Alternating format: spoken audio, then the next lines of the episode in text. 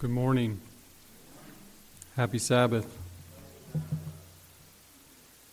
Our theme is the great controversy, and our scripture reading is Revelation 18:1. I think we probably all have it memorized by now. Revelation 18:1.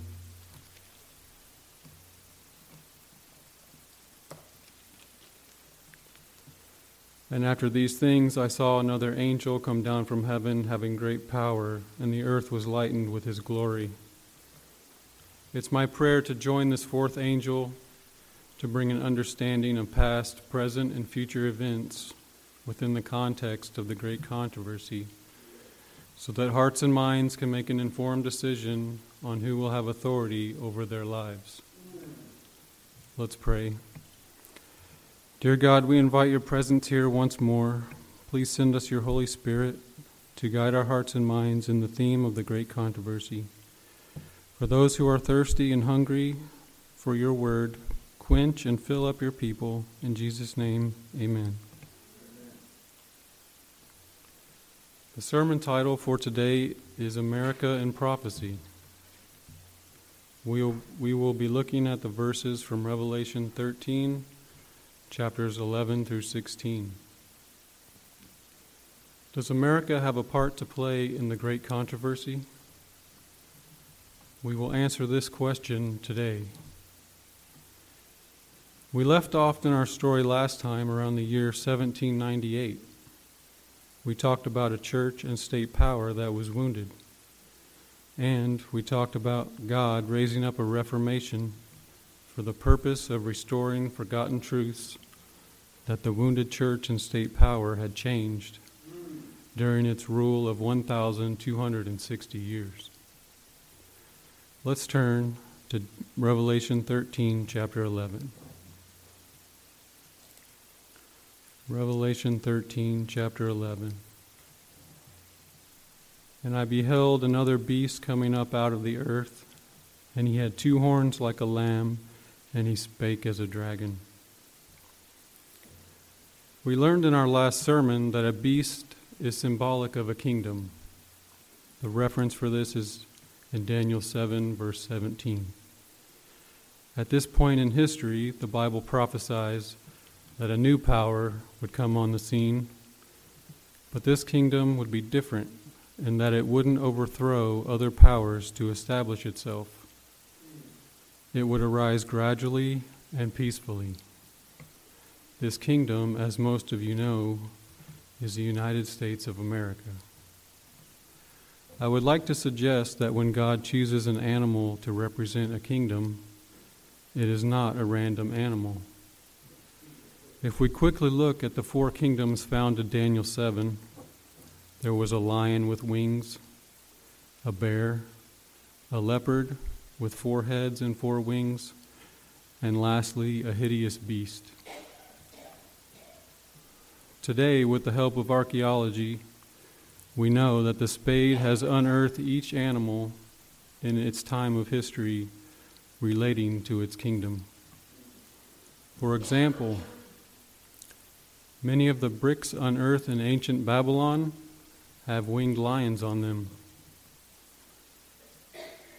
History also reveals in Rome that the dragon was used as a military symbol, a hideous beast that conquered the world. So, the question for us is there an animal in the United States that has horns like a lamb? An animal that maybe John, the writer of Revelation, had never seen before?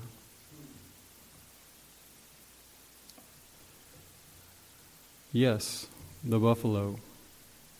If you own a copy of the book Daniel and Revelation by Uriah Smith, there's a full page with a picture of a buffalo representing the United States.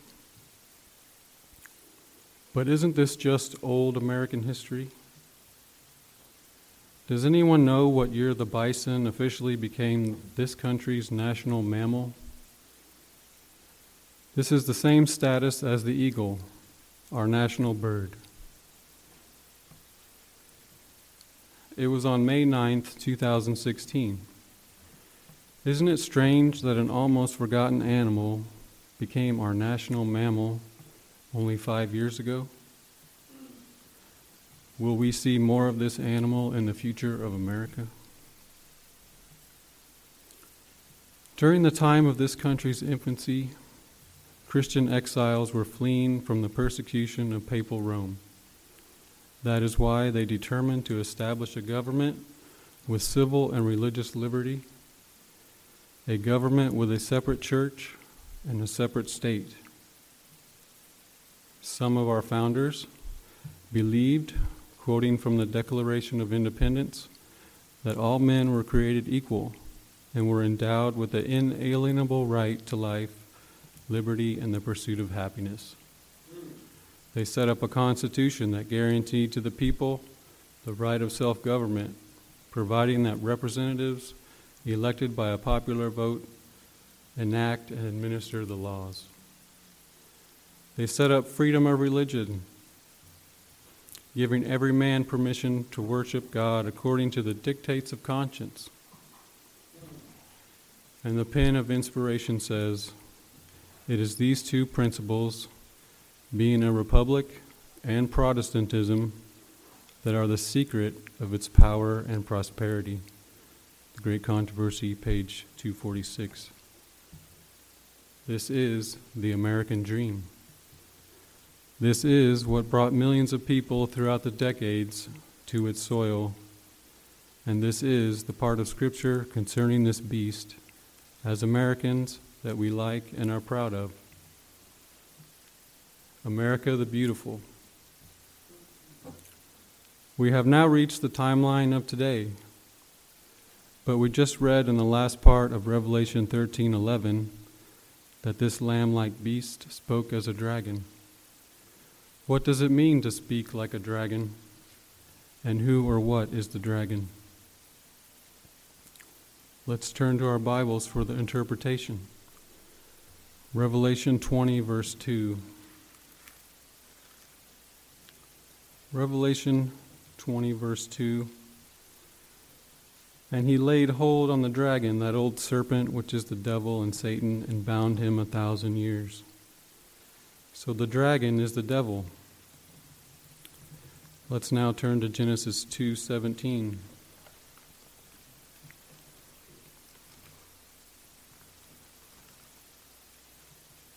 Genesis 2, verse 17. But of the tree of the knowledge of good and evil thou shalt not eat of it, for in the day that thou eatest thereof thou shalt surely die. And the devil spoke in Genesis chapter 3, verse 4. And the serpent said unto the woman, Ye shall not surely die. So, Dragon speech is the devil saying that whatever God has said is not true. When God says remember, Satan says forget it. But before we answer the question, is the United States speaking like a dragon yet? Let's continue in Revelation 13, verse 12. Revelation 13, verse 12. And he exerciseth all the power of the first beast before him, and causeth the earth and them which dwell therein to worship the first beast, whose deadly wound was healed. The power that the wounded beast had, that we learned from our previous sermon, was a combined church and state power. And we just emphasized that when America was established, because of this persecution, the founders made certain to put in their laws to keep church and state separate. Has the United States done away with its separation of church and state? Not yet. So we can say this country is not yet exercising the power of the first beast. The last part of this verse talks about worship. In the Ten Commandments, which commandment is about worship? The fourth commandment. If you remember, the wounded beast from our previous sermon changed God's day of worship by its own authority. Is the United States forcing the worship of this first beast on us or the entire planet? Not yet. So we can conclude that the United States is not speaking like a dragon yet. If we look within the history of governments, what kind of ideas lead up to radical change? What about ideas of intolerance? Scripture foretells that this country will develop the spirit of intolerance and persecution that was manifested in times past. Great Controversy, page 442. Do we see intolerance at an unprecedented level today? There's a story in Daniel chapter 6, verse 4, of presidents and princes of the government trying to find an occasion against Daniel. Do you remember this story? It's the story of Daniel and the lion's den. Can we agree that Daniel was different? Maybe he was a vegetarian. Maybe he was a Democrat or Republican. Did he side with the left or the right? Maybe he was pro vaccine or, or anti vaccine. What was his health message? The point I'm trying to make is this Did the presidents and princes find any occasion against Daniel with his eating habits? How about his government affiliations or his health message? That's three no's, because in verse 5 it says they would find it concerning the law of his God. That's the big picture. In the spirit of intolerance today, it's all leading to one thing intolerance against a people who uphold God's law. Let's continue in Revelation 13, verses 13 and 14. Verse 13 And he doeth great wonders, so that he maketh fire come down from heaven on the earth in the sight of men. 14 And deceiveth them that dwell on the earth by the means of those miracles which he had power to do in the sight of the beast, saying to them that dwell on the earth, that they should make an image to the beast which had the wound by a sword and did live. Great wonders and miracles under the influence of spiritualism are in our future. When this happens, our country shall repudiate every principle of our Constitution. Testimonies, Volume 5, page 451. It's hard to imagine, and many even today don't believe it. But we can trust the Word of God, and it will come true.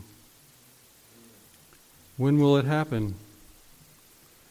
In Testimonies, Volume 5, page 451, it also says, When Protestantism shall stretch her hand across the gulf, to grasp the hand of the Roman power. When she shall reach over the abyss to clasp the hand of spiritualism, this is known as the threefold union. Today, do we see Protestantism holding hands with the power across the gulf? Let's take a look at the definition of spiritualism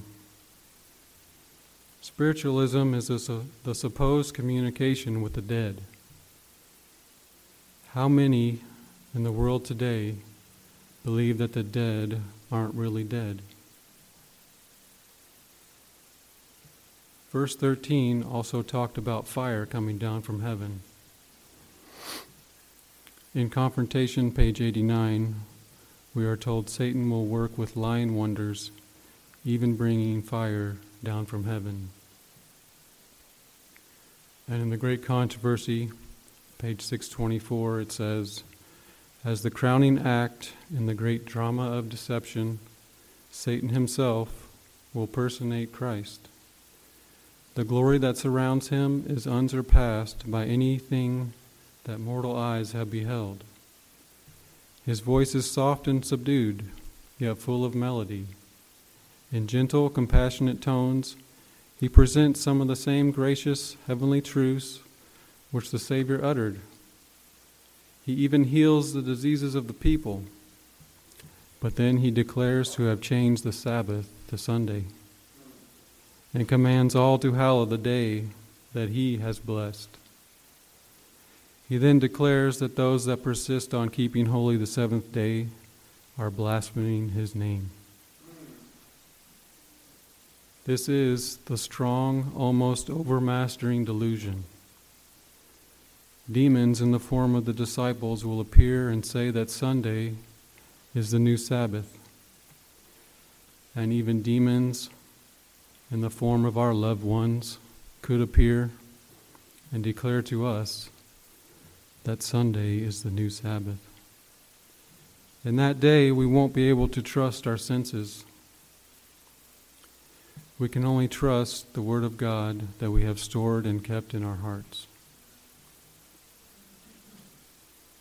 Life is busy. Wouldn't you agree? Satan will, if possible, prevent me, prevent you from obtaining a preparation to stand in that day that day when the world is swept away by this overmastering delusion. How will I be able to stand? How will you be able to stand? In the Great Controversy, page 353, it says, Only those who have been diligent students of the Scriptures and who have received the love of the truth will be shielded from the powerful delusion that takes the world captive. Finishing up with Revelation, Revelation 13, verses 15 and 16. Revelation 13, 15, and 16. And he had power to give life unto the image of the beast, that the image of the beast should both speak and cause that as many would not worship the image of the beast should be killed. And he causeth all, both small and great, rich and poor, free and bond, to receive a mark in their right hand or in their forehead. With America leading the way under Satan's threefold union, while an overmastering delusion sweeps the world by storm, new laws will be proposed, enacted, and enforced on a global scale. To rid the world once and for all of a little peculiar company and to scare anyone else who tries to join their ranks.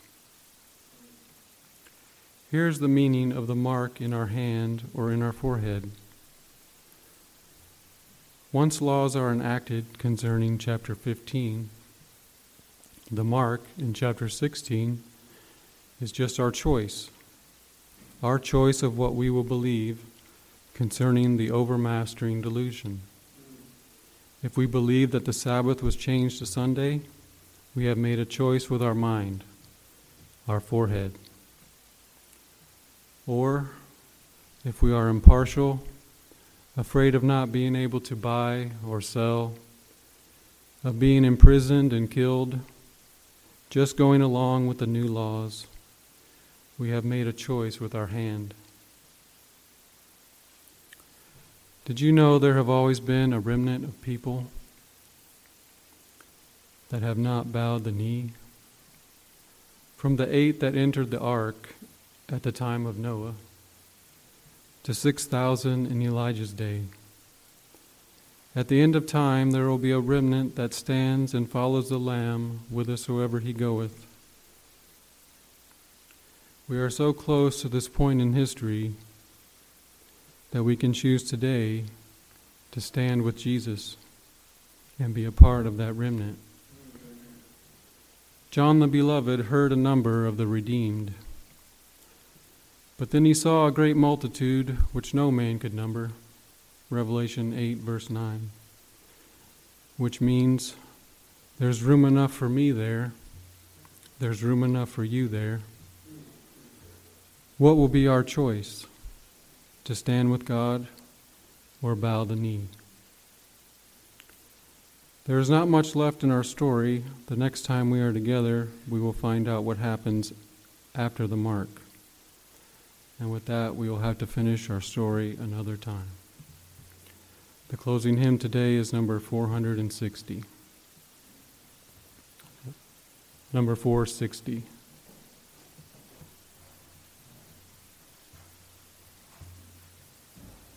Dear God, we see your word coming into fruition. Everything you have told us is true, and we want to be a part of that remnant that follows the Lamb whithersoever he goeth. Be with us now as we leave this place and keep us safe so that we can return here next week. In Jesus' name, amen.